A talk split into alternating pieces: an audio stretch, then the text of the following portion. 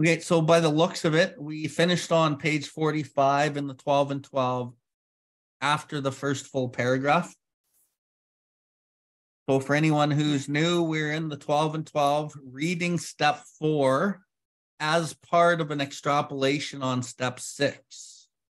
We're talking about the subtlety of the defects of character that the step four describes so that we are able to see certain things within ourselves that we're able to bring to God and ask for for help in relinquishment and trying something different. But before we do that, let's start with our prayers. And uh, I'm Bill, and I'm an alcoholic. God, I ask you for uh, God. I just want to thank you for today. I want to thank you for the the beautiful day it is out in Calgary today. Thank you for my job, the ability that you've given me to be of service to you and your kids. Creator, I ask for prayers for all of uh, the people on Tsuut'ina and all of our First Nations people that are suffering from uh, various spiritual maladies, that you help our people. And Creator, I ask for help of all people, anyone who's suffering and struggling with the malady, that you guide them and shine a light and within them so that they can find that way out. If it be thy will. Creator, I ask for your guidance tonight, your your clarity, your courage, your wisdom and direction as we go through this material. I ask that you bring the memories and the words that are best able to serve people and myself in the, my own healing journey. Creator, I thank you for the people who are who inspire me to change their lives and and to do the hard things Creator, I thank you for all the experiences of pain that you've given me that I could learn and grow from. And I, I don't ask for more, but I ask you for the courage if they do come, that I'm able to to navigate all my challenges and darkness with you. Thank you, Creator. Hi, hi. And oh yeah, thanks for my partner in this study, Janine, for being here and making the efforts to to you know just get here with her busy life. And thank you. Hi, hi. God, thank you for the day and um, that I got a good night's sleep last night before the book study. Continue to heal my brain and my arm. Speak through me tonight, or at least let my brain function. Um, Thank you for Bill and Tamara and for everyone in this book study who shows up to come together on Mondays and talk about some solution. Thank you for the problems that you put in front of me and for uh, my emotions that show me which way I need to go and which way I need to not go. Mostly thank you for the people that you put in front of me who talk things out with me and redirect me and are available to help me navigate stuff when I can't see it. Thank you for Maze, who told me today stop feeding him candy because I'm going to make him sick. and he just makes me laugh. And I'm so grateful that that happened. Thank you for my vehicle that I can get to places. I'm going to also just say, please, whatever's going on with my dog, can you, can you give a hand there? Um, thank you for the program of Alcoholics Anonymous, mostly. You can take my frustrations it's a program that I can actually do something with my frustrations. And uh, I'm really excited for what's coming. Please continue to be with me as I walk this path and showing me where to go, even when I feel lost. Amen. Okay, kids, we're going to start on page 45. After the first paragraph, the first two words are if, however. But before we get started, I just want to touch on uh, So when we do the step three prayer, right? So some of you have heard this, and I'm just going to reiterate it, and I'm sure I will many times as we keep going through the study. Build with me, do with me as thou wilt. That's essentially what the that's what step six is about. Step six is about allowing God to build with you and do with you as he will. The thing about it, like we read a couple weeks ago when we started step six, was you know, we have to do the heavy lifting and bring what the defect is to the surface and then have the courage to relinquish it and trust that God's going to take us to something better. And relieving us of the bondage of self is also what step six is about. Take away my difficulties so that victory over them may bear witness to those I would help with thy power, thy love, and thy way of life.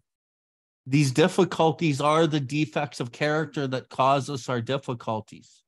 And to relinquish these things, to be victorious means there's a fight there, and the fight is fucking hard. And we have to bring God in on the fight. And the fight happens millimeter by millimeter, circumstance by circumstance. And and eventually we start turning the tide on these defects. And the thing about some of these defects, and Janine talked well about it, I think last week, is the payoff of building character. We often don't get the immediate payoff, and it seems like it's not even the right thing to do. But over time, that's where the payoff comes. It's a long game. And doing what's hard and why it seems like it's not the right thing to do sometimes is because no one else is doing it. And we've never really done it that way. And it doesn't seem like you're getting any benefit from it, whatever it might be. But the benefit of humility comes through that humiliation sometimes and through the pain. But the desire to seek and do God's will and build that character comes down the road. And the feeling that you get inside will be the benefit. And then once you start learning how to like let things go, the term letting go is like it's a farce. To just let shit go is doesn't just happen because you want to. In the intellectual mind, you might think you have and you might want to and know you should, but the process of letting go actually comes through the work of what step six is talking about and learning the lesson within your deep subconscious and healing those little pieces. And then when you've actually let it go in your innermost self, that's when what you always wanted kind of gets delivered to you. And I know that that kind of sounds obscure and like fantasy-ish, but I believe from my own life and from the lives of a lot of people I've sponsored that it's actually true. So before we get going, I wanted to say that. And where all that is actually worked is in step 10. It's worked in your step 10, which we'll get to and really amplify that when we get there. And uh you want to say anything before we start? Yeah, I, I actually want to just add that we talk a lot about step 10 and and the importance of step 10 and that really is something that I think that we say extra loud because it's not said enough. But I think that in saying it extra loud, then we forget that step 11 is like it's got to be just as important. And when we get up to step step eleven, um, we'll see the breakdown. And I think one of the things that um, helps a person, helps me uh, overcome the defects that I feel powerless against is is the instructions in step 11, um, specifically around the pause and to not be, you know, acting on that, whatever it takes. Like I, I kind of think of self as my thinking and my my thinking is the thing that's the problem and if i am just reacting to life i don't know if my thinking is right or wrong but if i if i'm upset i stop and i pause and that pause has been really helpful because in the pause when i can't see self and i can't i don't know what direction to go i i get quiet which doesn't mean i'm doing the right thing but i know for sure i'm not lashing out and i'm not harming people like i used to do. So for me being you know early recovery ish that pause has been really important. And that step 11 the instructions for the day like setting your day up you know when we when we think of the 24 hours ahead you know even that is a, a big reset. So as much as we talk about step 10 like it's really super important and we say it loudly because it's not said enough wh- what that looks like and how it's actually done in day to day. But the step eleven part slows things down, offers the pause, and it gives you the step by step instructions, which we'll get to when we get to step eleven. Okay. So let's start. If, however, our natural disposition is inclined to self righteousness or grandiosity, our reaction will be just the opposite. We will be offended at AA's suggested inventory. No doubt we shall point with pride to the good lives we thought we lived before the bottles cut us down. We shall claim that our serious character defects, if we have any at all, may have been caused chiefly by excessive drinking. This being so, we think logically follows that sobriety, first and last and all the time, is the only thing we need to work for. So, okay, I'll just keep going. We believe that our one time good characters will be revived the moment we quit alcohol. If we were pretty nice people all along, except for drinking, what need is there for a moral inventory now that we're sober? We also clutch at another wonderful excuse for avoiding inventory. Our present anxieties and troubles, we, uh, our present anxieties and troubles were caused by, by behavior of other people, people who really needed a moral inventory. We firmly believe that if they'd only treat us better, we'd be all right. Therefore, we think that our indignation is justified and reasonable, that our resentments are the right kind. We aren't the guilty ones, they are. At this stage of the inventory proceedings, our sponsors come to the rescue. They can, for they can do this. They are the carriers of AA's tested experience with step four. They comfort the melancholy, one by first showing them that his case is not strange or different, that his character defects are probably no more numerous or worse than anyone else's in AA.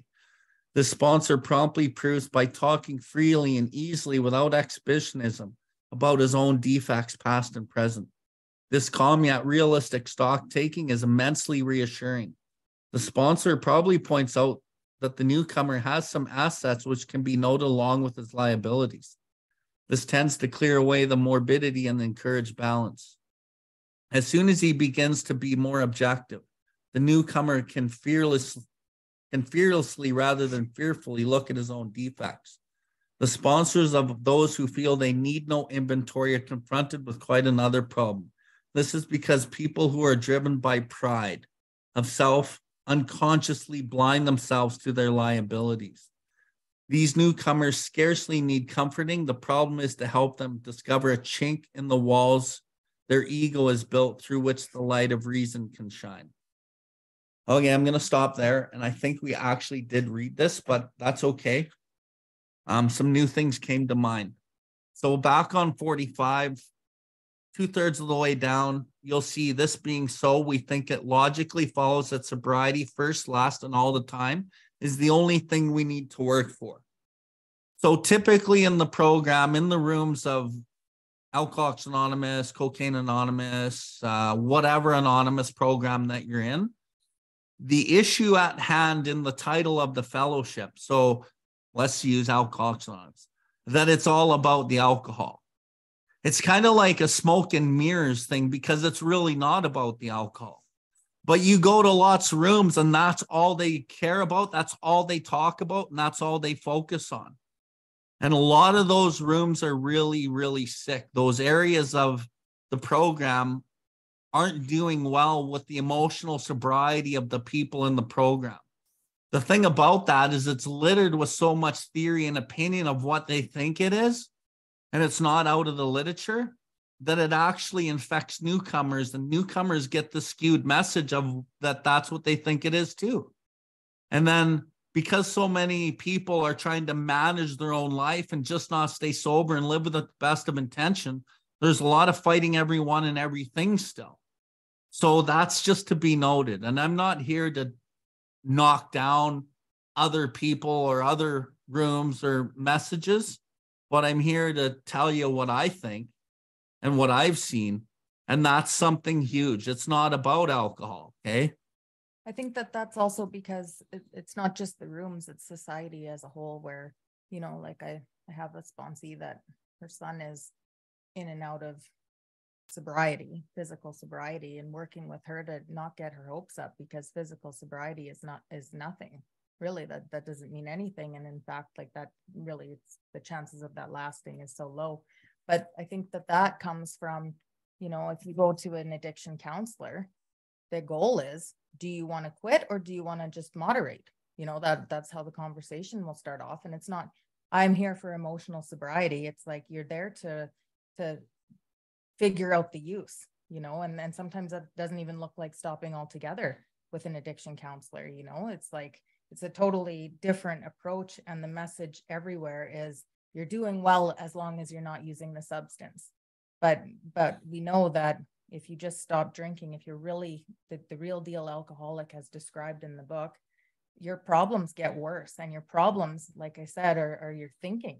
It has nothing to do with the alcohol. We need a solution to the thinking. And because i'm an alcoholic i reached for alcohol. But when i stop drinking my thinking goes goes bonkers. Like i'm worse without without it for a minute. And i need a solution which is what the steps have offered me.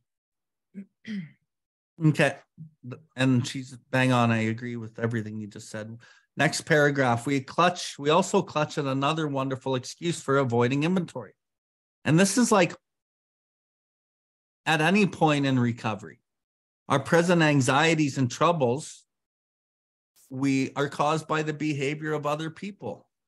People who really need a moral inventory. We firmly believe that if they'd only treat us better, we'd be all right. And, you know, I see that over and over and over that we just blame other people, even in the program, right? That's part of the theory of, of the program is people are going to try to practice these principles, just self-willed principles into their affairs but then they get the skewed idea that it's okay to just blame other people.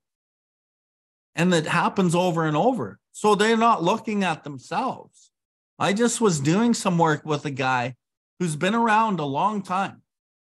Um, we're talking in his 20 years, and he shows up with like two lines of like resentments and a, one line of fears.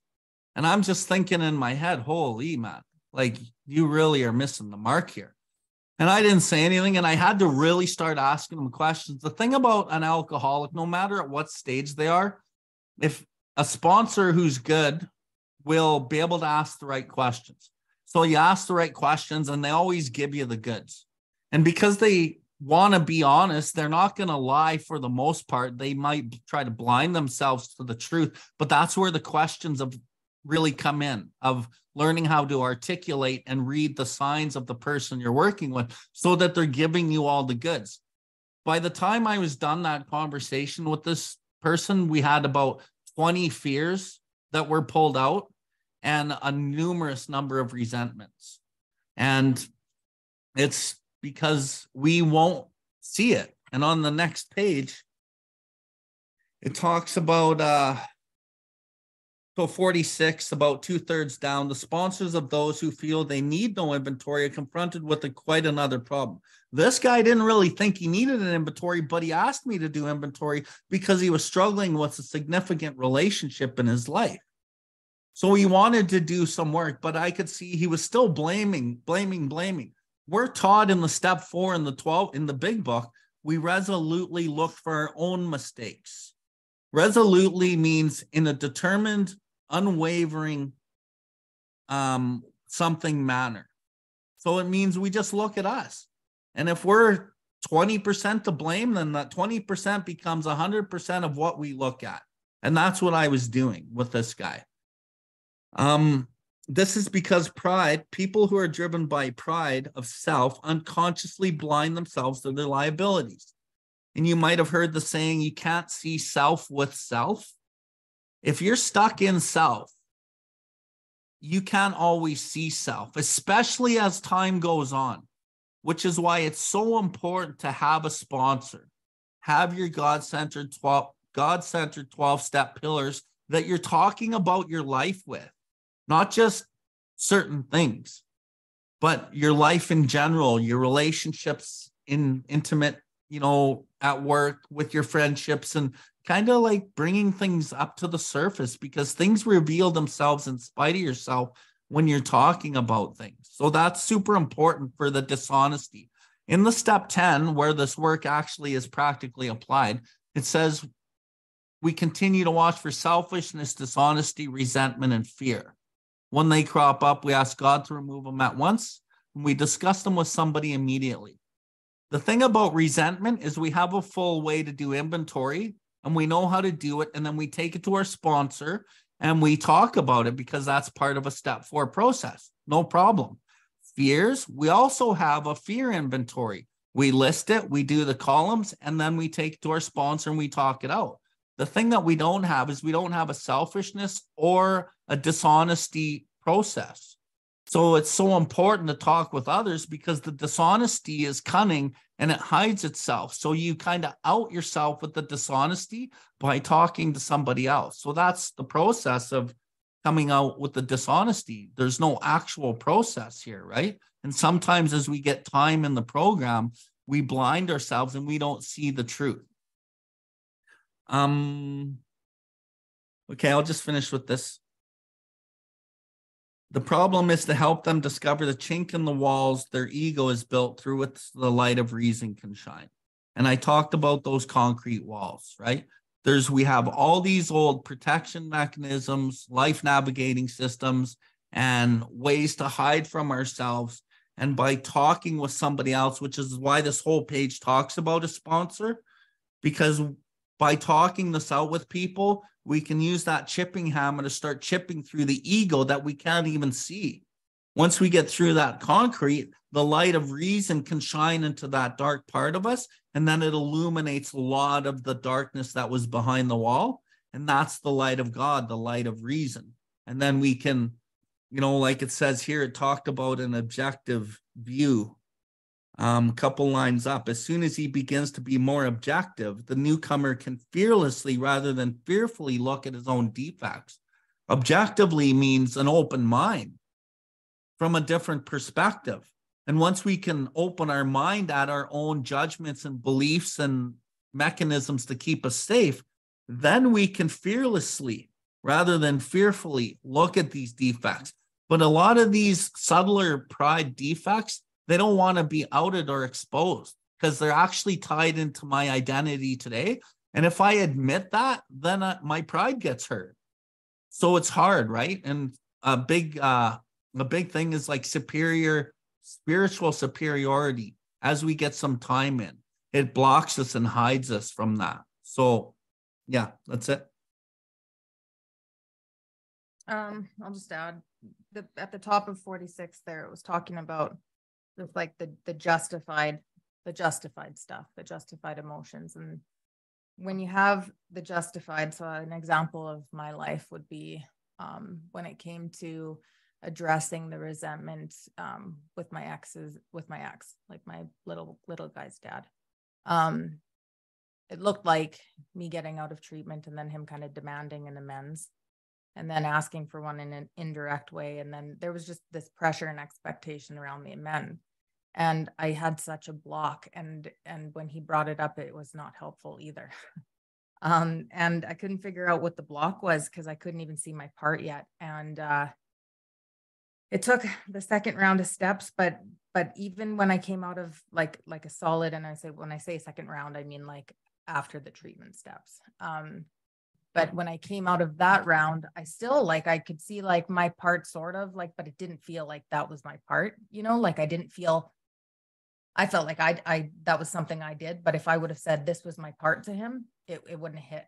But I couldn't figure out what that was. So I had to like listen to what he was saying to me when we were fighting. And that's how I figured it out. And he, he said, you know, you were always saying that you loved me. And, and then he, that was kind of the theme. And I was like, holy crap. You know, this is what I would go along with things and not speak up. And, you know, the level of dishonesty and people pleasing and, you know, rescuing and what I do and so when I heard that, I was like, okay, that's it. So I had jotted it down because I'm like, I'm going to make this amends. And I was still blocked because I'm like, he was worse. He did this, this, and this, and this, and this, and this, and this. And so what if I went along with him? Because you would too, because look how scary he is and la da da da.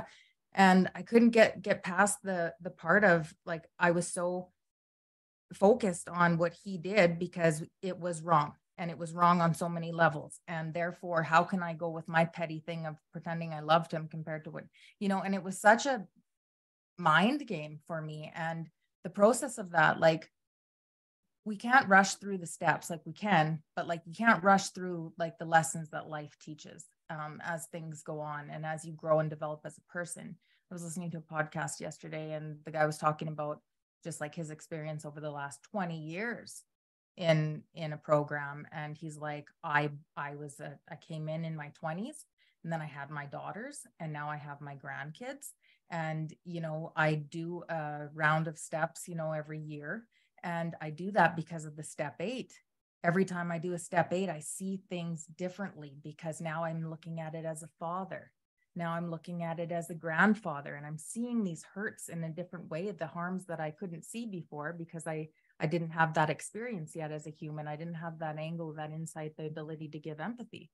And so it's like that. And it's like now today, um, my relationship with my son's dad is is is good. I wouldn't say that we've sat down and had the solid amends where I've said this directly and and it will come and I'm willing. It's just it hasn't presented. I'm willing because the resentment's gone because I now see it a totally different way. And I listened to what he said and that defect it's it's pretty perverse for me like it comes up in a lot of ways so now that i can see it i really think that my part was just as gruesome as his part and i don't see it as this justified anger anymore but that did not come from uh, talking to a family counselor and treatment and that did not come from pretending everything was okay with him after. That did not come from time. That did not come from a second round of steps. That come from learning and staying sober and like learning some more and sponsoring and you know just learning and staying sober and doing what i'm doing in in the program. And over time just pieces connect so little pieces over time connected to something tangible that now i truly am willing and the resentment has been removed. And i do see my part just as as much as his and i only care about my part. And that's true today. And and that just came from time and from doing things. And it was a byproduct of doing things, not a result of trying to get that outcome. Okay, and then I'm going to add one more thing in the middle of 46 ish. The sponsor promptly proves by talking freely and easily without exp- expositionism his own defects, past and present. This calm yet realistic stock taking is immensely reassuring. The sponsor probably points out that the newcomer has some assets no longer his liabilities. So basically, what I'm saying is, as we share our own experience as a sponsor or as a 12 step member, period, as a pillar or even a baby pillar to somebody in your recovery, as you share your own experiences, you will heal and you will be able to connect to the other person. And you give them the validation to be able to do the same thing. So one thing that I've noticed in my recovery and kind of in my community is because I share a certain way in a meeting, people think that I'm going to be just like that as a sponsor, right? I'm pretty like forward and I'm very uh, forceful with my words and I don't have a lot of wiggle room because I'm a big book thumper. So I kind of do it a certain way. And people think that I'm going to be a really hard sponsor, which I can be. But in the same breath, once we get sitting down and we do this, I'm sharing why I became like this. I'm sharing like the struggles and the pain and the things that I've done that are totally stupid. And people are like, holy shit, you did that? I'm like, yeah, man. That's why, boom. And then I use that experience as a lesson on like my step six. And then how hard it was to let whatever that was go and how much humiliation I might have suffered in the eyes of other people and how it pushed me to to keep going, to keep trying, and how I could only let my pillars know, you know, certain things because nobody else would believe me anyway. Right. So a lot of these lessons come out through the times that I sit with people one on one, and then it kind of makes me human because people, for whatever reason, put me on a pedestal from time to time and and then it brings me back down to earth and the reality is is my job as a sponsor is to get people connected with their God, not with me and me as the God, right? But I've noticed that can happen through the times that I've sponsored, but I'm aware of that and I don't let that happen. Although I might at the beginning because we need to create some momentum, but the main goal is you need a connection with fucking God, period. Okay. So let's keep going. You or me? Go ahead. Where did you go? First off, they can be told that the majority of AA members have, have suffered severely from self justification during their drinking days.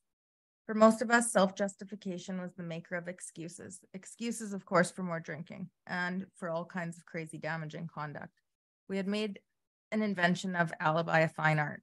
We had to drink because times were hard or times were good. We had to drink because at home we were smothered with love or we got none at all.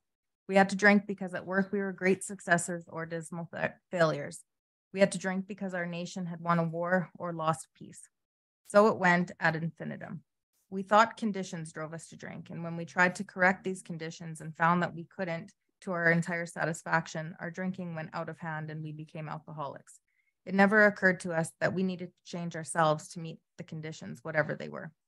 But in AA, we slowly learned that something had to be done about our vengeful resentment, self pity, and unwarranted pride. We had to see that every time we played the big shot, we turned people against us. We had to see that when we harbored grudges and planned revenge for such defeats, we were beating ourselves up with the club of anger we intended to use on others. We learned that if we were seriously disturbed, our first need was to quiet that disturbance, regardless of who or what we thought caused it. To see how erratic emotions victimized us and often took often took us a long time. We could perceive them quickly in others, but slowly in ourselves. First of all, we had to admit that we had many of these defects, even though such a disclosure was painful and humiliating. Where other people were concerned, we had to drop the word blame from our speech and thought. This required great willingness to even begin.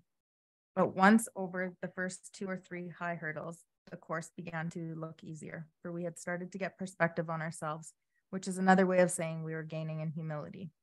Of course, the depressive and the power driver are personality types to which AA and the whole world abounds. Often these personalities are just as sharply defined as the examples given, but just as some of us have, but just as some of us will fit more or less into both classifications. Human beings are never quite alike, so each of us, when making an inventory, will need to determine what his individual character defects are. Having found the shoes that fit, he ought to step into them and walk with new confidence that he is at least on the right track. Okay, going back to 47 at the top of the page, it talks about, well, almost top of the page. We thought conditions drove us to drink.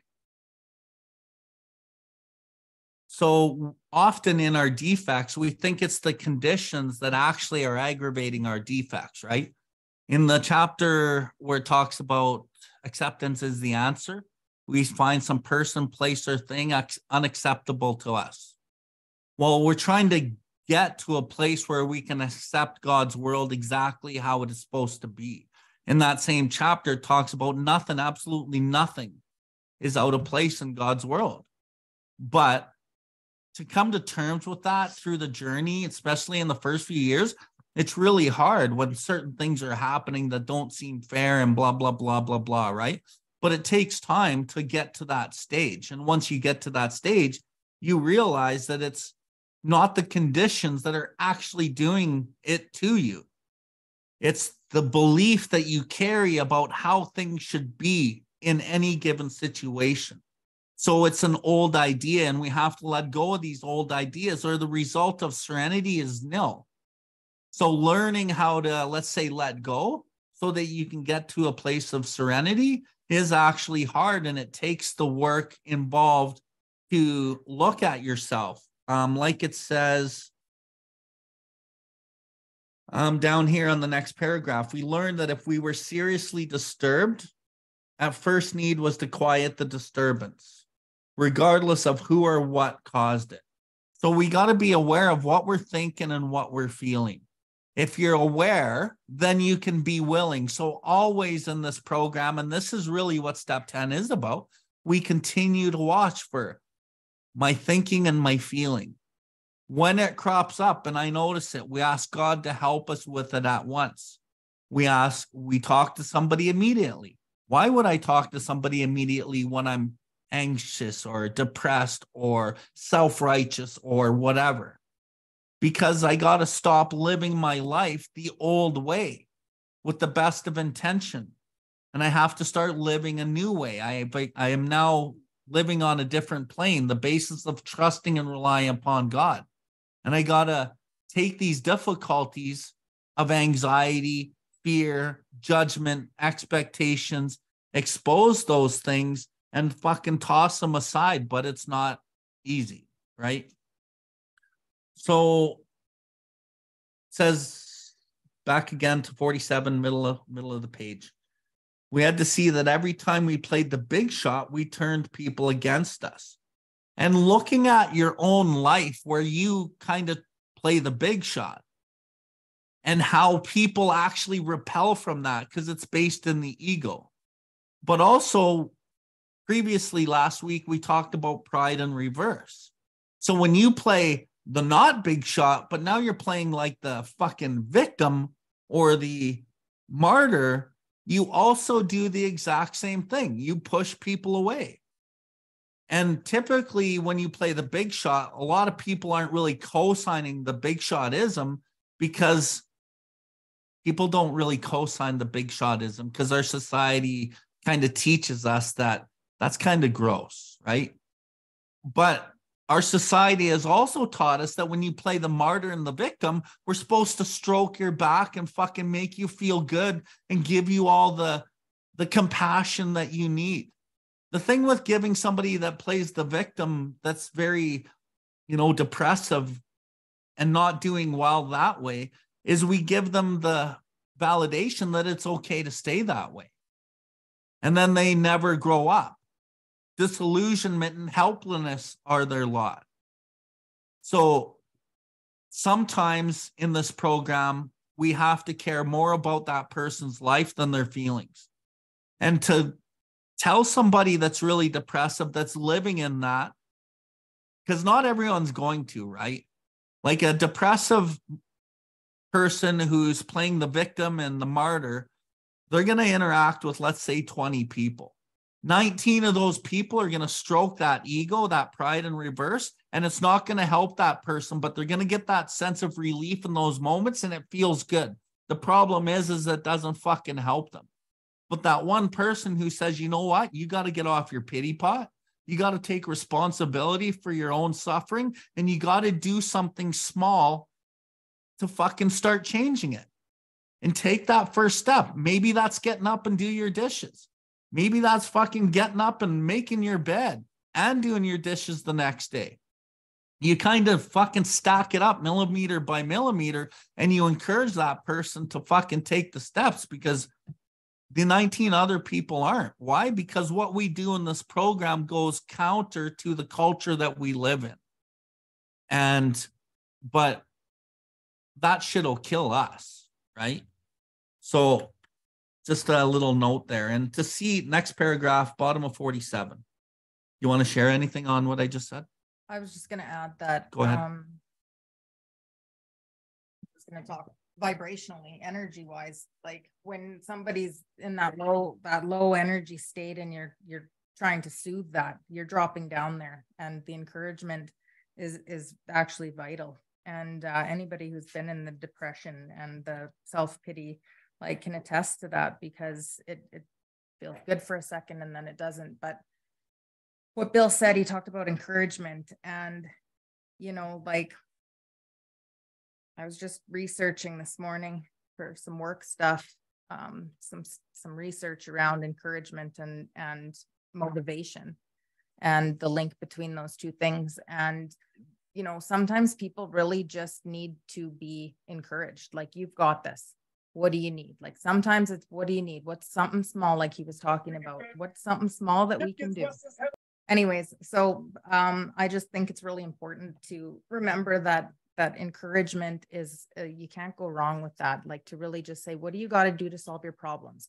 How can I help you? Let's tackle one thing, whatever it is.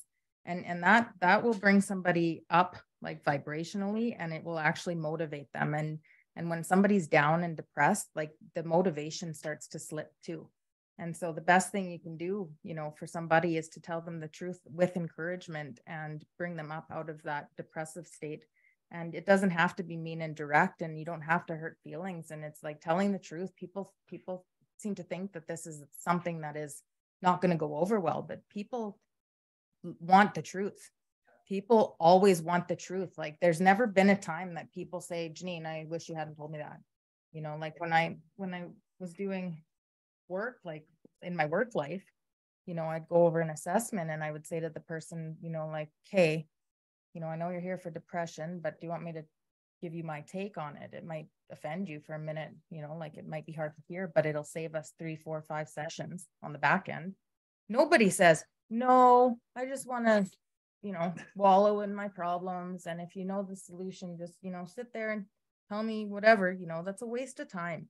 And people know the truth and so like they know that what you're saying is I, I actually find it hard when people when i ask somebody for some advice and they beat around the bush it's like hey this isn't helpful. Like just tell me what i need to hear. Tell me that tell me like the things i need to hear.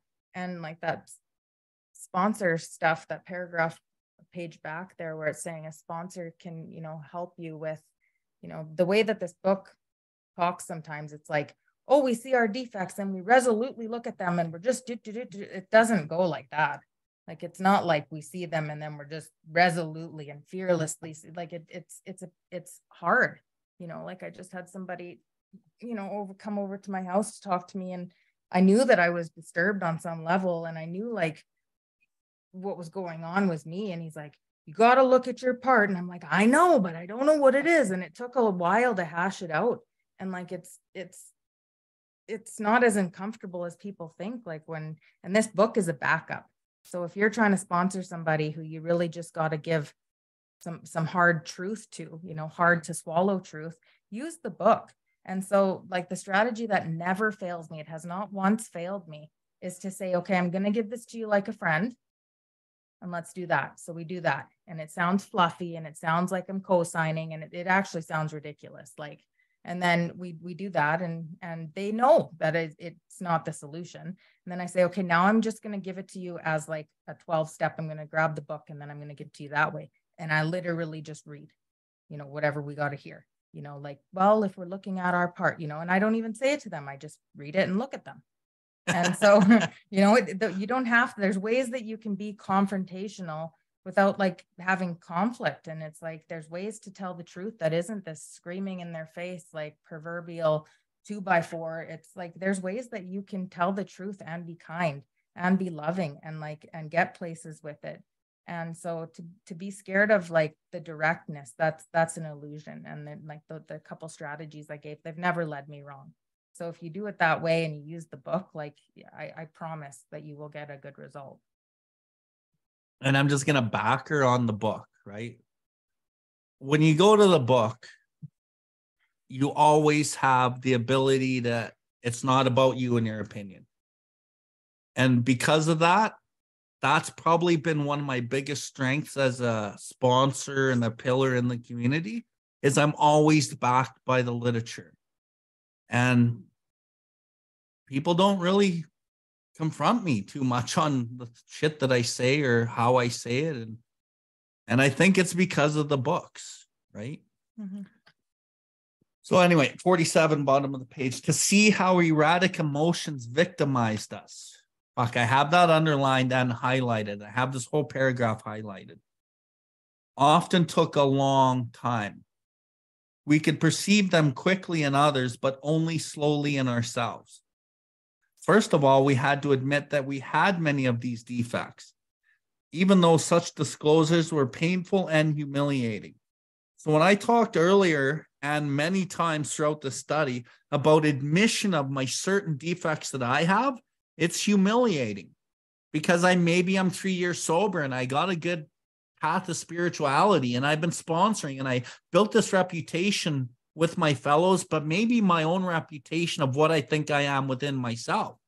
And then to admit something really kind of knocks down what I think that I built about who I am. And that's what it's talking about. It's talking about humiliating myself. and the pain that I have to go through and acknowledge me, acknowledging that that maybe is part of me and I need to work on that. Right. But the thing about the pain within the human being is the pain is only a lesson of the ego. Because through the admission and the objective look and being able to listen to somebody say these things to me, I'm able to look at myself and grow. So for me today, I never not look at what somebody says to me. I always try to at least find something I can look at and work on and see if there's some truth in it. Although they might be just like laying it out in a really nasty way, I still look at it, right? First of all, we had to admit these defects, even though such disclosures were painful and humiliating. Where other people were concerned, we had to drop the word blame from our speech and thought. So we might be able to practice self restraint and not say anything, but how do we take it out of our thought? This is the step that separates the boys and the men. The boys are going to seek a self determined objective, and the men are going to seek a perfect objective of God. So, in the process of the 10, we continue to watch for selfishness, dishonesty, resentment, and fear. When they crop up, we ask God to remove them at once. We talk to somebody immediately. We make amends quickly if we have harmed anyone. But then it says we resolutely turn our thoughts to someone we can help. Resolutely means in a determined, unwavering, purposeful manner we really amp up the, the other person and we pray for them and we wish for the best for them when we ask God for help to give them everything that they ever wanted. And that is how we change the thought. But you got to be willing to relinquish the judgment that you have still. So as we sit in meetings and we sit on the bus and we sit at work and we have thoughts, we have agitation, we have judgments, being hyper aware of these thoughts and then doing something in those subtle moments is where the shit really rubber meets the road. Does that happen right away? No. Um, it takes time. Typically, your average person is just gonna maybe practice self-restraint mm-hmm. and they're gonna not say anything. And then they're thinking they're practicing the principle in all of their affairs of um, acceptance. Mm. But really, they're not accepting anything.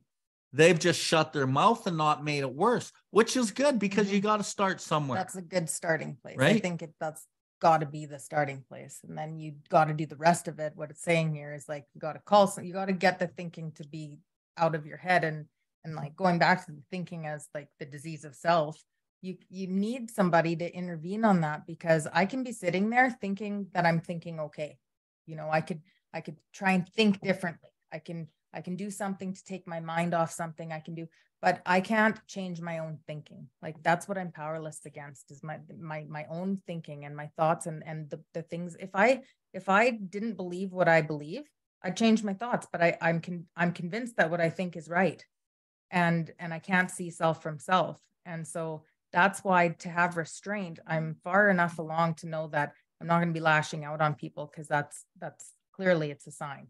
And then I, the spiritual axiom says, that's me, like, look at me. But I can't see it, you know, so I can't think my way into seeing self. And so I need to bring somebody else in.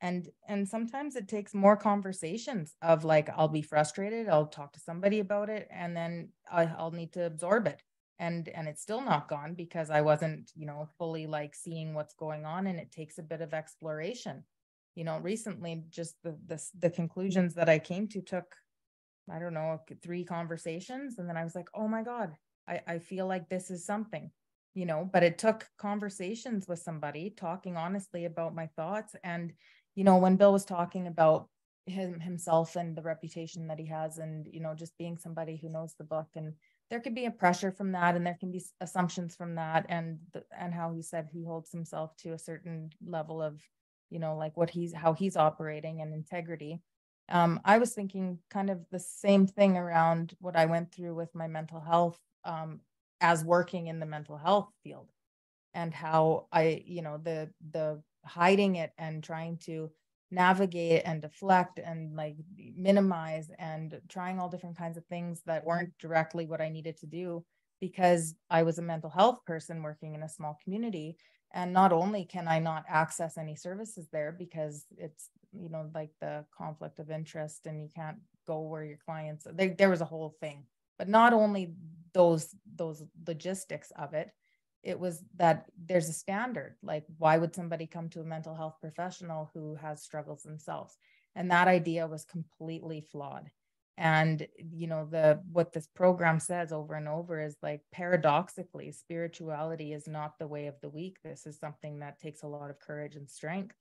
And i today have like red flags up around people who think that or who come across or say or try and just live like they don't have any problems because that's not how life is. That's impossible and like the like that podcast i was talking about how that guy was having new experiences every every you know few years he was seeing like some some crazy things coming up on his eight because of how he was changing as a person. He was changing as a person because life chapters were happening. Life is happening and things are happening. And to just you never get to a place that you're just like so spiritually fit that life isn't kicking you in the face sometimes and like as human beings we have like god-given emotions and we have problems that are out of our control that are hard to accept. You know like there's a lot of things that life can bring us that that'll take us down for a minute. And so to have a perfect program or a standard on yourself or other people that they're never going to go through things they're never going to fall short that they somehow have achieved this spiritual high ground that they can see self from self that's impossible. Like so people are going to to fall from pedestals if you put them on there. And in fact, people who can admit their problems, who can stand up and say, Hey, I'm 10 years sober. Hey, I'm 20 years sober. And this is what I'm going through. And this is what I struggle with. Those are the people that are the spiritual warriors, in my opinion. And I would be very cautious. I am very cautious if people have a long time, but they don't say that they have any problems and they have nothing new to work through in a meeting. Or I, I think it's valuable to be a person who's been around a long time and listening to them talk about a, a step in a new way, how it comes up for them today and not how it came up for them 20 years ago and now they're good. So I just think like the the way that life moves us, we get the solutions, but we're always gonna we're always gonna be human beings and we're always gonna need each other and nobody's ever gonna be perfect. And I just want to pound home that fact of uh you're never going to be perfect and it's always wise to kind of consult and you know whatever. But on page 88 in the 12 and 12 it talks about more experienced people of course in all times and places have practiced unsparing self-survey and criticism. For the wise have always known that no one can make much much of his life until self-searching becomes a regular habit until he is able to admit and accept what he finds, until he patiently and persistently tries to correct what is wrong. That's more experienced people. And then also on page 60, um, two thirds the way down, it says it is worth noting that people of very high spiritual development almost always insist on checking with friends or spiritual advisors the guidance they feel they have received from God. Surely then a novice not lay himself open to the chance of making foolish, perhaps tragic blunders in this fashion. While the comment or advice of others may be by no means infallible, it is likely to be far more specific than any direct guidance we may receive while we are still so inexperienced in establishing contact with a power greater than ourselves. Okay, so let's keep going and then we'll take a break once we're done the next paragraph on the next page. I want to uh, 47 bottom of the page. So where other people were concerned, we had to drop the word blame from our speech and thought. Underlined, this required great willingness even to begin. Some of the defects that we have, they're so hard to step into that, trying to change it. It's so hard to say to somebody, I struggle with this, I need help. And then once that happens, it's a good start. But now, implementing that, right? Some people are scared to share at meetings and they have a deathly fear of sharing in the meeting or going up to the podium. Or maybe it's even asking somebody to sponsor you. Maybe it's like, you know, I have an anger issue, I have a porn issue, I have a lust issue. Maybe I have maybe women, it's like, I have major relationship issues or I have abandonment issues or whatever, because our society says don't tell people these things. You're supposed to take care of it yourself. And the willingness, the great willingness that we need is we step into that and we take that leap of faith. That's why I love what Moria said when she prayed. We ask, we pull on God's power, we pull on God's strength in those moments because He can do for us what we can't do for ourselves. And we go and we take that step with God's power. And we find somebody that'll hear us and listen and won't judge us. And if the person doesn't listen and they don't hear us and they do judge us, then we grab more willingness and we try it again somewhere else. The thing about this journey is we don't stop. The minute we stop because someone didn't hear us or they fucking they judged us, then we develop another trauma that's going to fucking build more of that concrete that we need to get the light of reason behind. But we now we solidify it more. Here's an example of how the thinking how how corrupt our thinking is. So take what bill was just saying about people having fear that of of speaking. So to me that's just something like that i get on my sponsees about is like we're supposed to, the whole thing is we're trying to get rid of fear. So, and we're supposed to give back. So, the one thing that you can do is share. That's like addressing your fear and it's giving back, like at a very fundamental level. So, it's like if you're not sharing, this is what you're doing. Oh my God, they're going to ask me to share. You're thinking about that. You're, they're going to ask me to share. They're going to ask me. So you're not listening to the meeting. You're thinking about yourself. They're going to ask me to share. They're going to ask me. They're going to ask. And then, oh my God, I have to share. I have to share. And then if you do share, you're you're observing yourself sharing. That's how self centered it is. It's like you're observing yourself sharing, like thinking you're going to sound like an idiot. What am I going to say? Like there's so much self in it. It's like you're just like, and then you, then it's like you stop sharing and I sounded like an idiot. I wonder what everybody's thinking about me. Oh my God, I shouldn't have shared. See, this is why I don't share. This is why, I, and it, and then you just actually exacerbate the whole problem and so it's like to just let that go give it to god and practice with that. And and the truth like this saved me like from from being like disclosing personal information say i had a fear around that. And and that's not how we get it done here. We need our experiences to be revealed. And so bill would always say like the truth doesn't need to be justified. And i was like no it actually doesn't. And and so i thought i'm just going to share where i'm at honestly with no other motive but to just share where i'm at and that's how it started for me with that. And then it was like yeah like i don't have to fear anything because if if i'm for god then who's going to be against me right? Like if if god's with me then who's going to be against me kind of thing. And so that's how that's how it started for me is like the little things that that i don't have to fear these things. And if i'm sharing things with a good motive things that are going to come at me that are seemingly bad like it's this whole idea of like the this fears and the stuff that goes on it's all like in god's world like you're you're protected and what's happening around you isn't a result of you know anything but what's supposed to be happening and lessons to be learned and the things that are going on. So to take the risks and just like give the new experiences is how you change your thinking. So you have to like change your experiences by taking action. Different actions will change your experiences which will change your thinking and you then that's how we pick up the spiritual tools.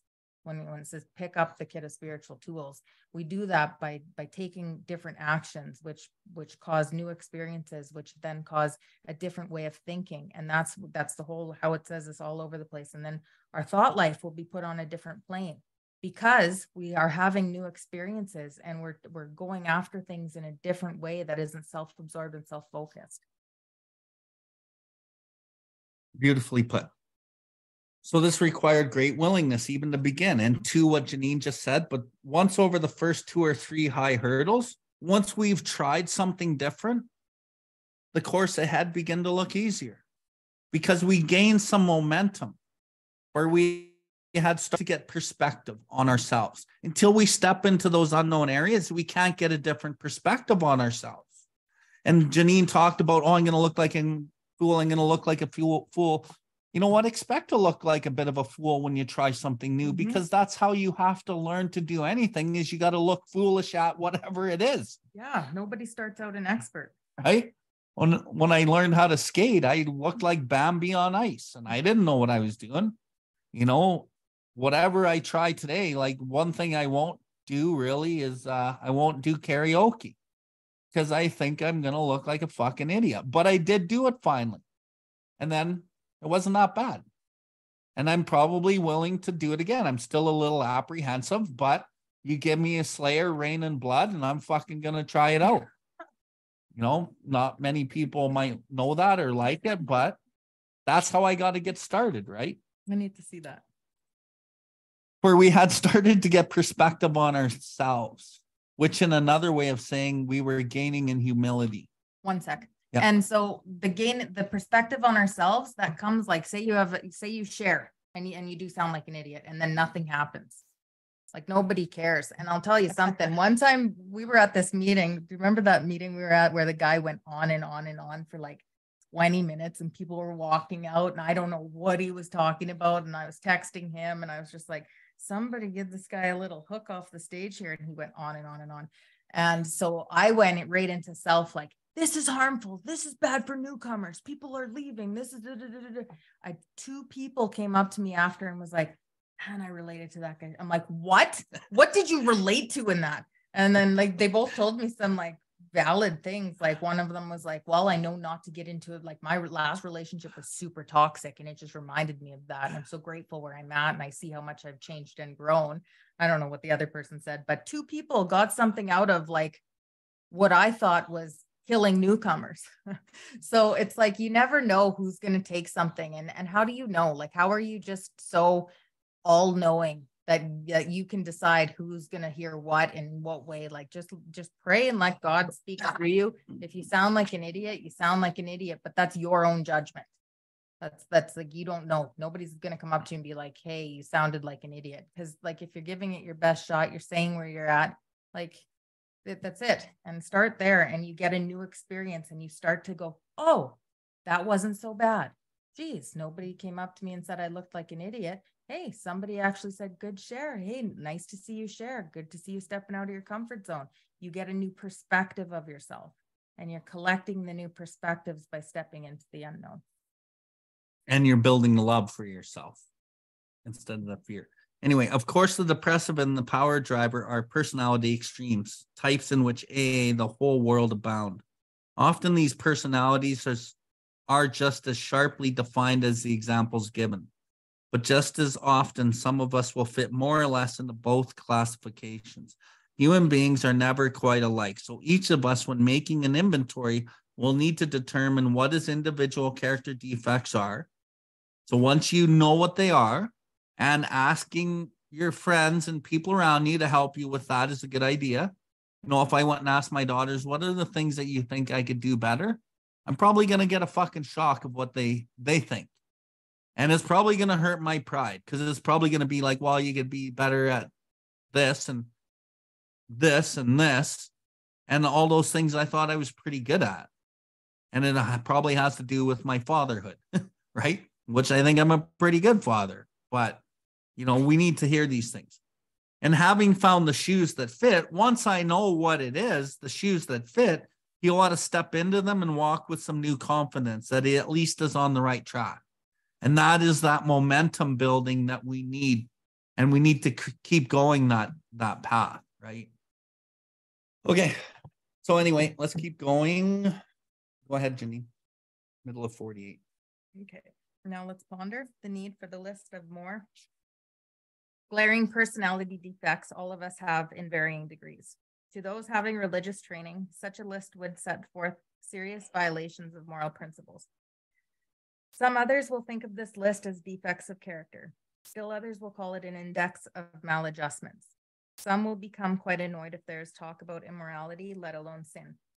But all of those who are at least in who are in the least reasonable will agree upon one point. There is plenty wrong with us alcoholics, about which plenty will have to be done if we are to expect sobriety, progress, and any real ability to cope with life.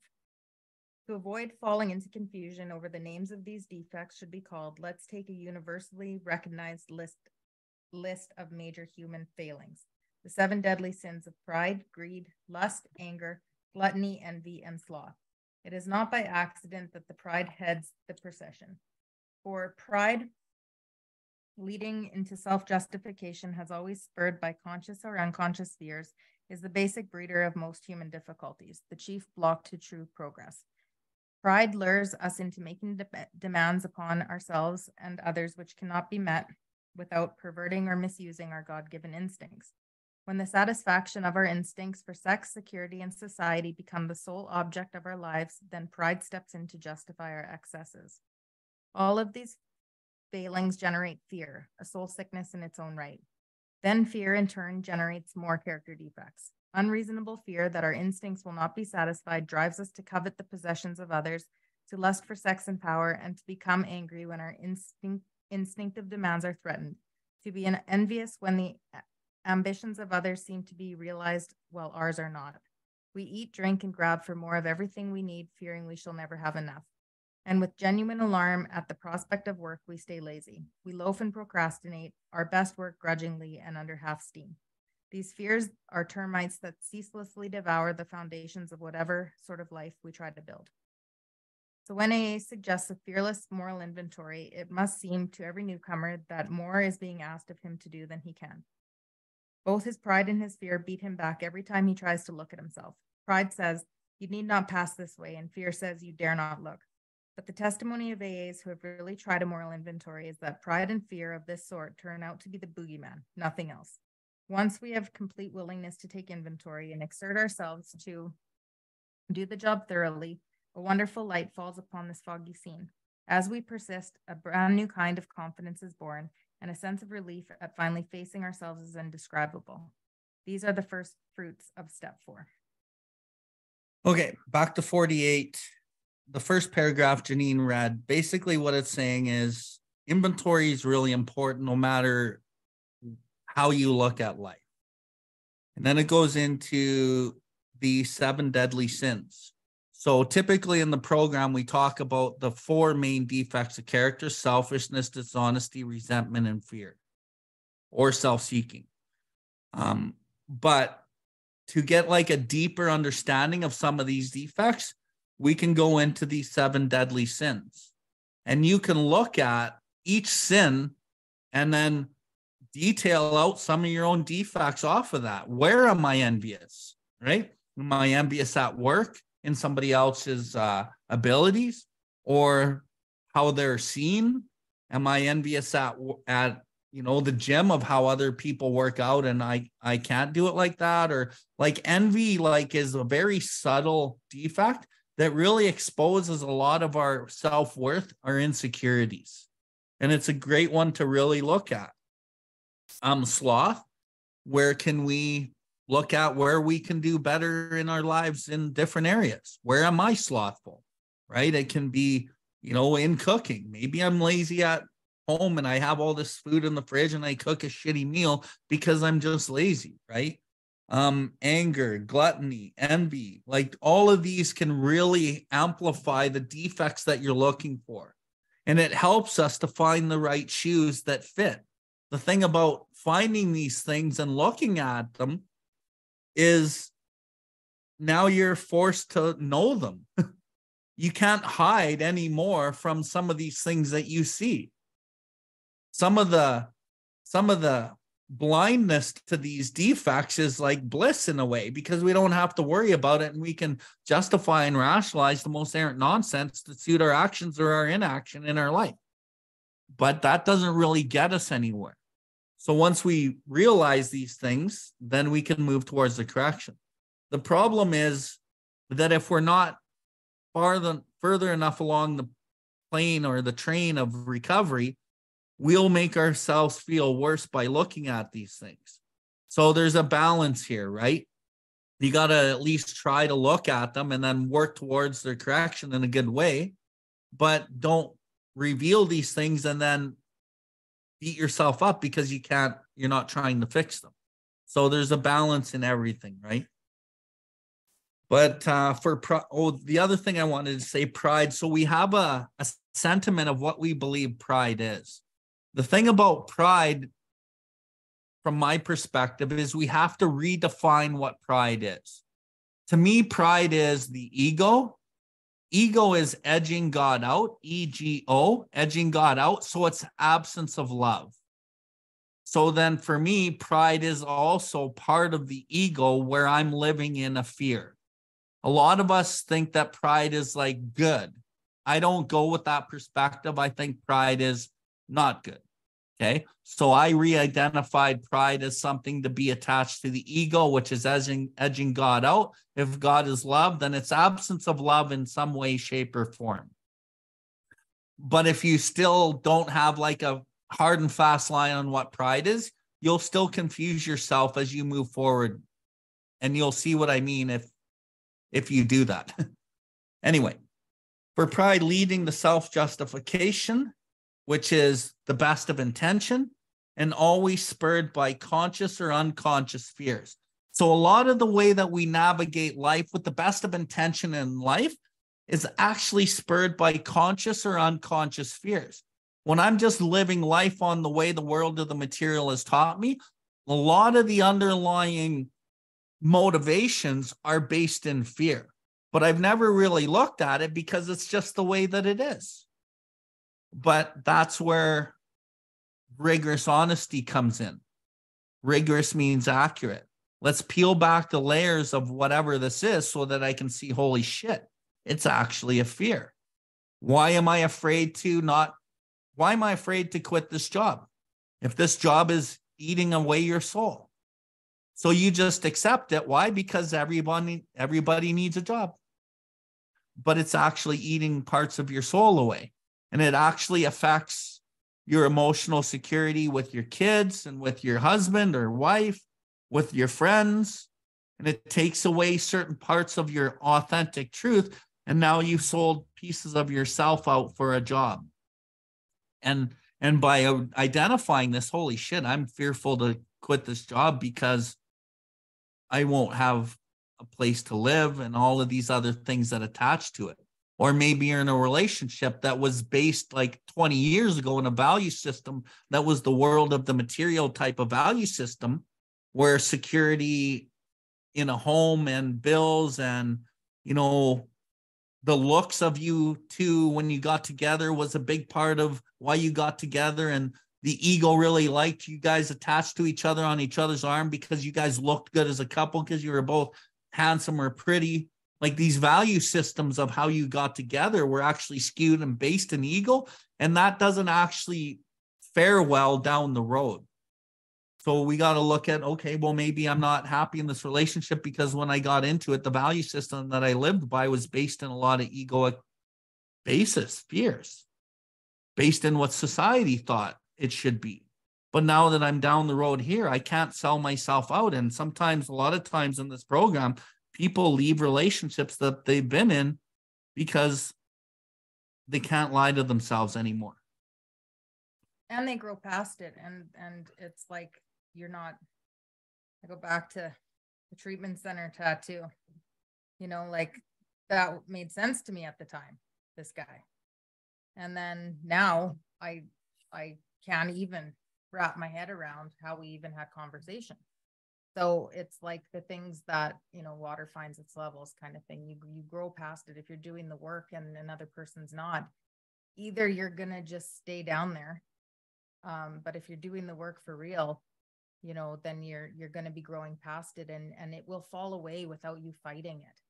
That's the thing is like i i see people knowing they get to a place and this is how it goes is like the awareness comes first and it's not like oh this person is like you know not doing their work or you know you can see it and then you identify it but then there's a pain that comes from that and there's a stage where it's like you you really have to you know see that you're outgrowing something and there's a pain in that. There's a painful and i just tell like i have a couple of sponsees actually going through this exact thing and and i said don't rush the process pray about it keep doing your work stay sober it will just be removed. Like like you just have to do what you're doing and not fight it and don't force it. Because if you block the person and you're doing you're doing all this self stuff you're going to end up unblocking them. You're going to i've learned that you know if you just do the stuff it people will fall away and it and it's like the problem never existed. That's how it's been for like the one relationship that i got out of in in recovery. Like i could not understand how a person could could not be with someone and how I was ever going to leave this person and how this was going to go for me to ever not have him in my life and it had been a long relationship and I just could not fathom life with without him. And I just kept doing the stuff and you know like I took the suggestions from my sponsor and I talk about this sometimes but long story short is that it, it went away. As a result of doing what I needed to do I just outgrew it and it fell away. And it was a process of like we'd talk and then we would then we'd talk and it would have confirmed that I didn't want it. And, and it, it was like that. And it was kind of messy, but it, it, it fell away. And so it fell away as a result of doing the stuff. So it's mm-hmm. like, if you're, if you're doing the work, you, you will, you will just continue to move in the direction that God takes you and people will just fall away and things will fall away. And going back to like the fear piece, like Bill was bringing up the job, like for the job to fall away, you know, if you know that that's, there's a stage where it's like, this isn't working for me and same thing for me is like, oh, this wasn't working for me. And then I was like trying to do it again. And then I was like pissing around doing interviews for things that I didn't want to do. And like I was doing the same things, feeling it out, and then being like, okay, no, I'm past this. So again, it was like a, a kind of a one step ahead, one back, two ahead, one, and and then then it falls away, and then it, it's like now I can't even imagine doing that type of work. And so none of this stuff I don't think is a clear cut. Like I have awareness and now it's changed. It's like you you figure it out and you figure it out through a little bit of pain and and you use that pain to just continue to put you back on the right path. And the boogeyman part that's mentioned here, I'm a big, big believer in just ripping off the band-aid. If you identify a fear, do the thing that you got to do. Do the thing you're scared of because if you have a monster in the closet, you can stand there looking at the closet and you can imagine a thousand different monsters and they can be all kinds of different sizes. It can be an Armageddon monster. But the minute you open the door, you only have one monster, not a thousand to contend with. You just have the one monster that's behind the door and that's it. Whatever it is, it's behind the door and it's never like you imagined. It's way smaller when you look at it and then you look at it directly and then you can take it on. But when you got a closed closet door, it can be anything, and that's scarier. So you want to open the closet door and you want to look directly at it, and then you contend with it with God and your supports. So whatever your fear is, you want to rip that band-aid off and don't just stare at the closet door imagining a thousand monsters. 10 4. Okay, so spurred on by conscious or unconscious fears is the basic breeder of most human difficulties. So any emotional deformity that you have is going to be based in fear. That's the period statement. And then we have a fear inventory. So fear inventory should be done fairly regularly because they're going to reveal things for you all the time and it's going to allow you to clear the path and clear the channel and use God more. And it says the chief block to true progress. This is a cool line. Pride lures us into making demands upon ourselves or upon others which cannot be met without perverting or misusing our God given instincts. So let's say fear lures us into making demands upon ourselves or upon others that cannot be met without perverting or misusing our God given instincts. So we have our God given instincts that were described on the first page of this 12 and 12 step four. Talked about sexualization, material, emotional security, and companionship.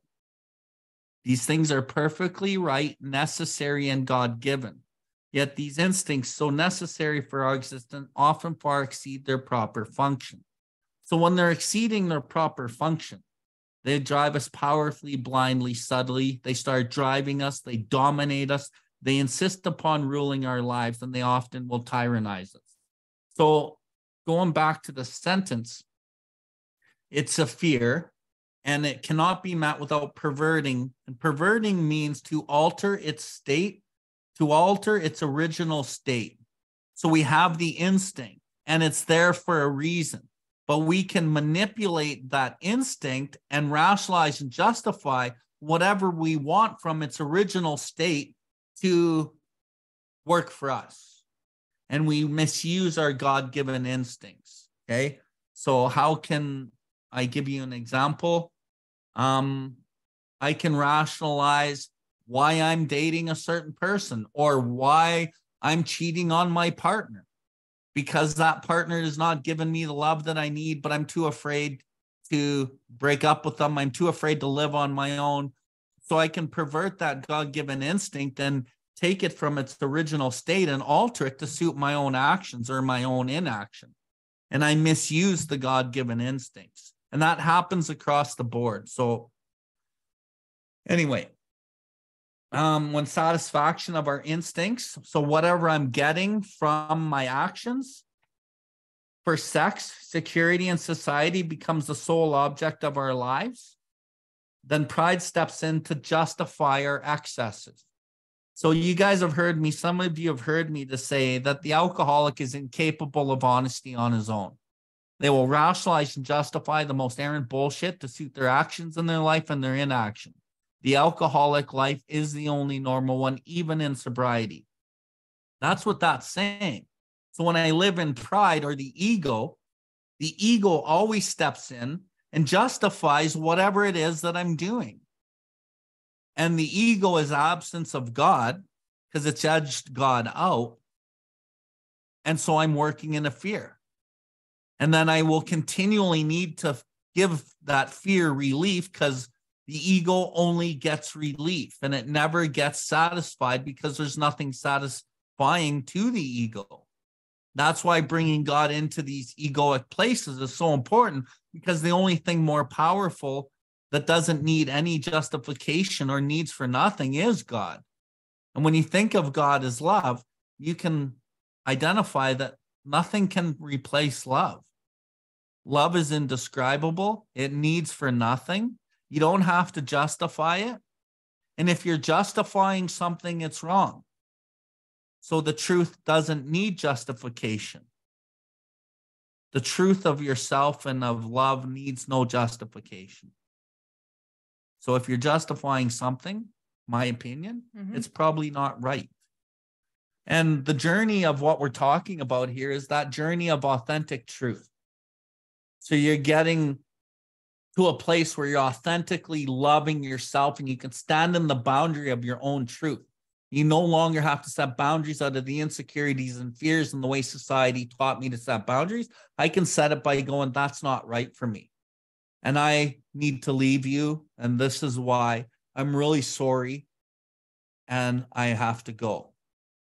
And I've learned along the way, my sponsor taught me that I'm not responsible for my partner's happiness.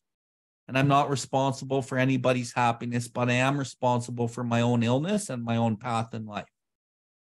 And I can do all of these things in a kind and loving way. And although it might hurt, and I might not have the the security of all the bells and whistles of the house that I lived in and the cars that I lived in and all these things. And I might have to take that step and listen to my own truth. And through that, I might have a real piece of shit car, or maybe I catch the bus, or maybe I have to go get a job at Walmart or Kentucky Fried Chicken or something. But these are all lessons in humility that actually give me real self esteem and self confidence because now I step into these new areas of life. Like it said back here, great willingness. But once over the first two or three hurdles, the course had began to look easier, where we started to get a new perspective on ourselves. I start learning who I am, what I'm capable of, what will I accept and what I won't accept. And although there's pain involved, when you pull on that power and you listen to the truth, you don't have to justify anything to anybody. But it's not easy. That's why doing what's hard will make your life easy. But doing what's easy, staying in those situations and selling out pieces of your soul makes your life hard because you're fucking dishonoring your own consciousness of who you are.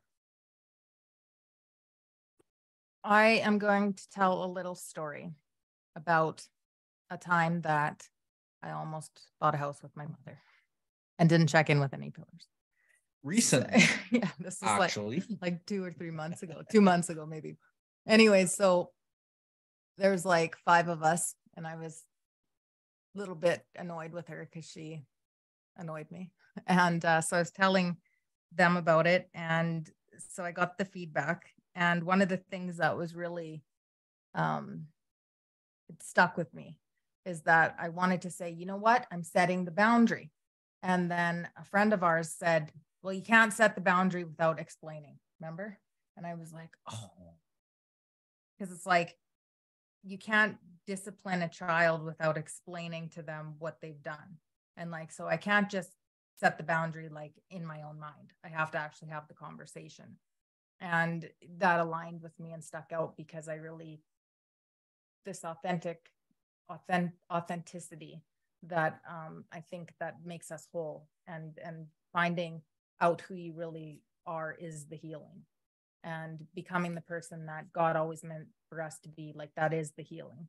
And so in part of that for me and this is just my opinion I I also think that I have a responsibility to tell people the truth and to to not just do things in my own head and when I when I am you know when I have something to say to say it and and to do that with love and kindness and not just go out and i don't just throw opinions around at people. Like but when people ask my opinion or when something affects me to to tell somebody where what is going on and to not just be making these these rogue moves or whatever in my own mind thinking i'm doing god's work.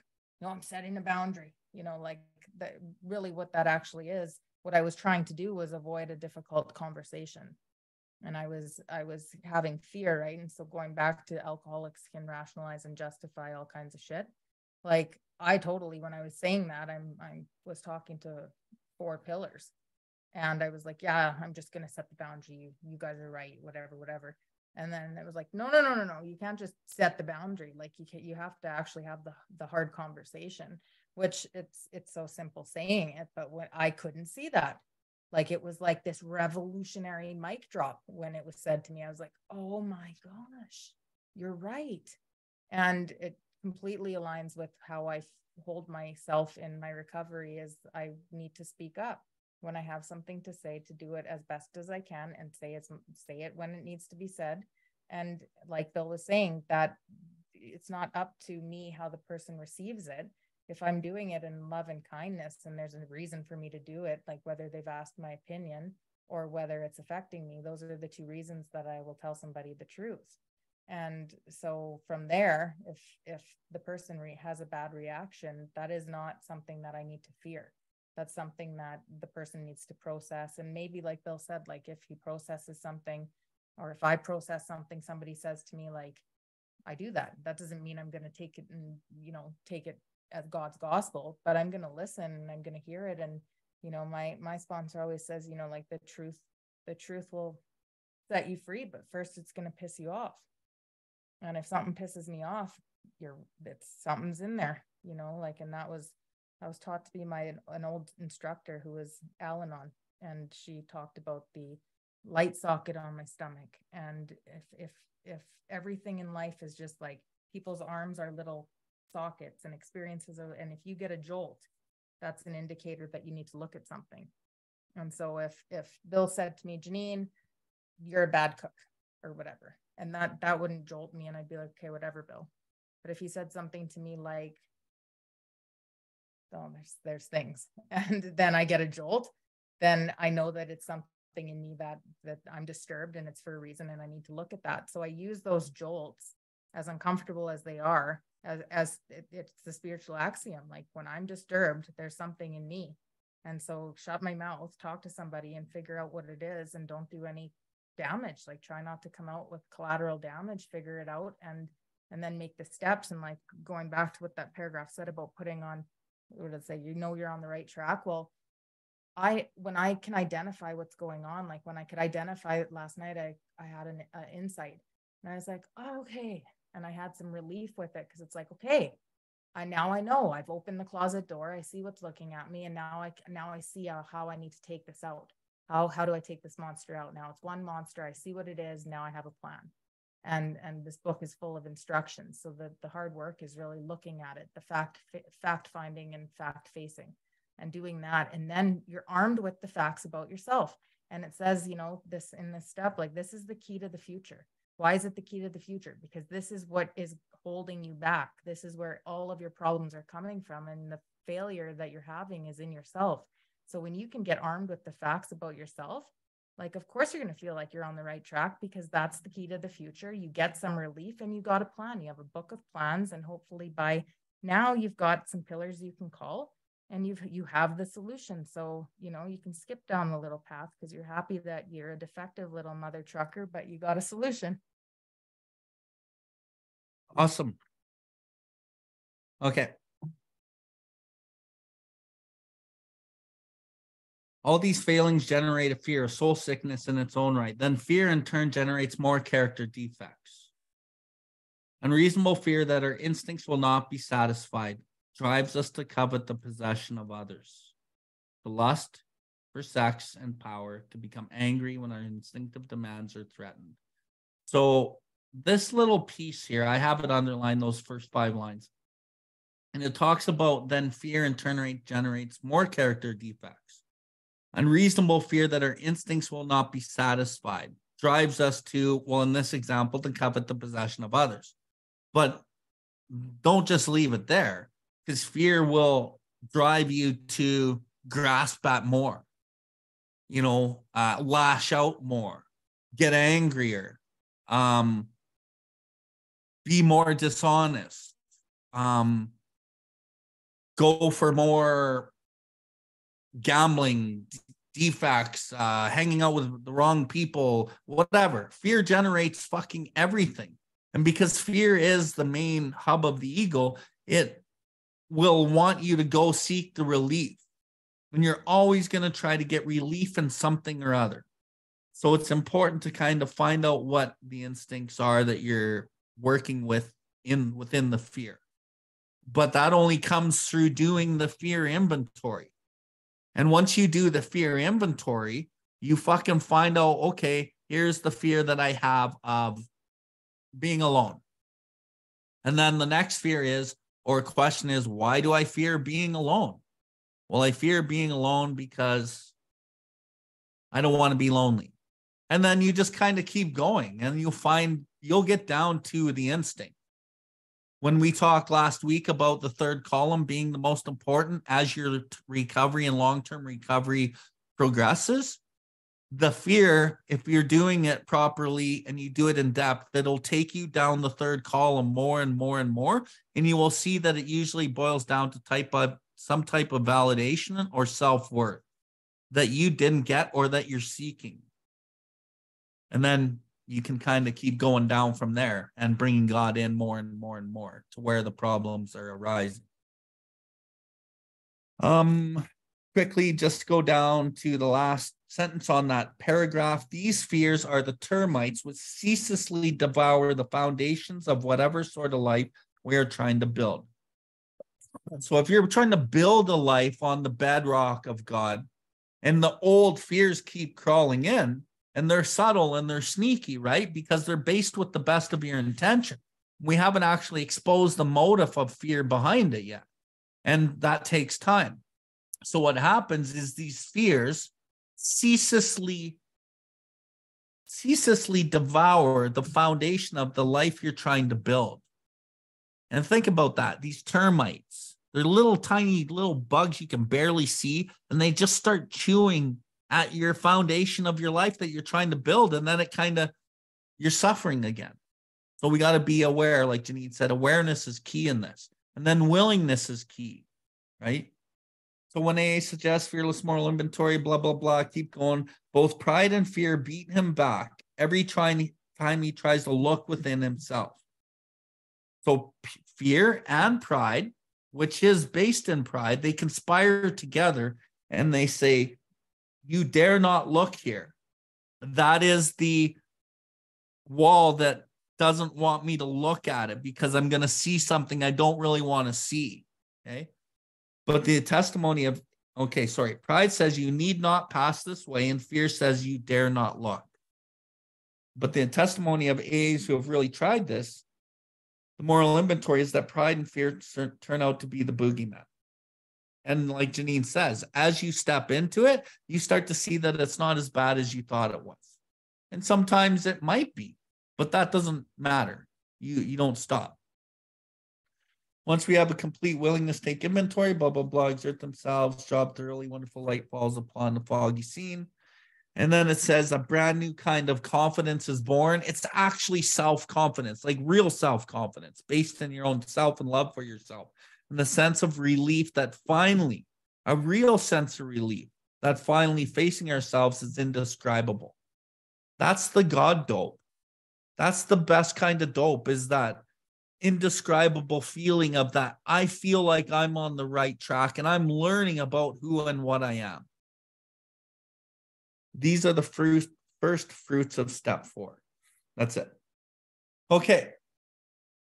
Here's one of my favorite lines in all of our literature. It's a line or paragraph that I quote often. And I'm going to kind of dissect it here. Okay, by now the newcomer, I'm going to erase that part because usually the newcomer doesn't get this. This takes time. By now, the newcomers probably arrived at the following conclusions. It's more like by now, at two years in, three years in, if you're working the actual program, then you finally come to the following conclusions that his character defects, representing the instincts gone astray, have been the primary cause of his destructive drinking and his failure at life and it's kind of backwards there. It's the character defects that actually cause the failure at life that causes the destructive drinking. But because we're trying to eliminate the drinking aspect of this as our first round, this is how he writes it. But unless he is now willing to work hard at the elimination of the worst of these defects, both sobriety and peace of mind will still elude him. That all the faulty foundation of his life will have to be torn out and built upon a new bedrock. Okay. So we've just talked a lot about different types of subtle defects. And we're going more deeper into the defects and the cunningness than normal. But we're only scratching the surface even still. So when you do your first step four, it says we considered its common manifestations of self. And the first paragraph of step five, it says we ascertain in a rough way what the trouble was. So when we do our first set of steps, we're seeing the common manifestations of self, resentments, fear, sex conduct, and we ascertained in a rough way what the trouble is. Well, what about the deeper than rough way? Well, we're kind of getting into some of the deeper than rough way tonight, but it also gets deeper and it's more broad than what we're even covering here. Okay. So, but unless you're now willing to work hard at the elimination of the worst of these defects, these difficulties, both sobriety and peace of mind will still elude him. The people that don't work on their defects at all, because the rooms have told them that it's just about the drink, they end up drinking again because it's not actually about the drink. And a lot of people can get three months, six months, eight months, maybe even a year, but almost never do they get two years because they're still driven powerfully, blindly, and subtly by the instincts that are driving their defects that they haven't been able or willing to relinquish, possibly because pride hasn't wanted them to, or they haven't heard the message and they haven't got good counsel yet. Um, but anyway, both sobriety and peace of mind will still elude him. So then the people that have been able to put the substance aside, then the peace of mind becomes the problem. And we see across the board in the meetings a lot of people that still struggle with the peace of mind part because they're still not able to see that you run your life on intention with the selfish motive still there. You still fight everyone and everything in your head. And the peace of mind never really comes because step 10 is not followed because most of the rooms don't even talk about step 10 in the proper way that it's actually designed in the big book. Step 10 is the critical part of the practical application of what all of this work is that we're talking about. And when you look at step 10 in the big book, it says again, continue to watch for moment by moment selfishness, dishonesty, resentment, and fear. What am I thinking? What am I feeling? I go to God and I ask Him to remove it at once. Now I'm going to flip to the step six because that step 10 is actually, I'm working step six in it. Any person capable of enough willingness and honesty to try repeatedly step six on all his faults without reservation has indeed come a long way spiritually. That's like all the time, trying my best, the best I can. And so once I put that practical application on, I'm willing, I'm aware and I'm willing and I do it, then I start to feel different. And some of the time I'm going to suffer some pain. But what am I doing? I'm seeking humility as something to be desired. Part of that humility is the humiliation and the pain, but I have a desire to grow and be the best version of myself that I can be. And after a while, the book says, I needn't be bludgeoned and beaten into humility anymore. It can come from my voluntary reaching for it, as it can come from unremitting suffering. So, what am I doing there? I'm destructing the foundation of self that my life's been built on. And I'm trying to build it on a new bedrock. Because the first step in the solution is we ask God to remove it at once. We talk to somebody immediately. That person also guides us back to God. We're finding the causes and condition of why I'm disturbed. We're casting it aside and we're bringing back love and we're trying to navigate now with love again. So, both sobriety and peace of mind will still elude him, that all the faulty foundation of life will have to be torn out built upon a new bedrock. So, a selfish self centeredness is at the root of my problem.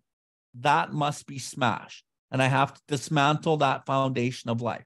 It's not my fault. Society taught me, my parents taught me, everybody taught me, and I took that and I ran with it, but it fucks up my life and it causes me lots of pain and it eventually makes me drink. So that's not really my fault. It's just a statement of fact. Selfishness, self centeredness, that is at the root of my trouble. And I must be rid of it or it will kill me. And there seems no way of entirely getting rid of the selfishness without God's help. I must have his aid. So, what's the bedrock? Well, way back in We Agnostic, it talks about upon the simple cornerstone, a wonderfully effective spiritual structure could be built. What was the cornerstone? Do I believe in God or am I even willing to believe in God? Upon that cornerstone. So the cornerstone is God. So I can have a cornerstone, which is God, but I can't fix it into place until I learn how to turn it over. So once I learn how to turn it over, that's when I fix the cornerstone in place. And that happens through the step 10 process. That is the essence of turning my will and my life over to the care of God. It doesn't happen by theory and understanding step three in the ego. It happens by practical application and a willingness and courage and honesty and open mindedness to do what step 10 is saying. I identify my will, I turn it over, I leave the results up to God. The result is I practice these principles in my affairs. I don't need to guess and self will anything anymore but I was just thinking as you were talking, I was thinking about how step 10 and people aren't talking about step 10 and in the 12 by 12 i had another moment one night on a fellowship meeting. Um i don't know this light bulb went on about the the acid test and and so it caught my attention where it's like it's not even just removing the substance and having emotional sobriety. It's it's like the next level and this is out of the 12 by 12 in step 10, is that can you, once you're sober, are you emotionally balanced? And can you be of help to all people at all times? And so I think that that's become sort of a barometer of my own spiritual fitness in a day is like, do I feel like I can go through things and be going through uncertainty or going through various stressors or just, you know, life is happening and can I still be helpful? And I and I've seen that this it's happened twice that the first thing to go is me being helpful. That it's not the emotional sobriety. It's it's that it looks like this and this is it's happened twice so now i'm developing a kind of a pattern and i'm like mm, okay that's something the first thing to go will be like okay i have to xyz i have to so then i start to you know I, I don't have time for this or I, I have to deal with or contend with over here or whatever or i'm feeling too stressed and i'm going to isolate to feel better so i still haven't lost the emotional sobriety yet because i'm remedying remedying remedy what's the word?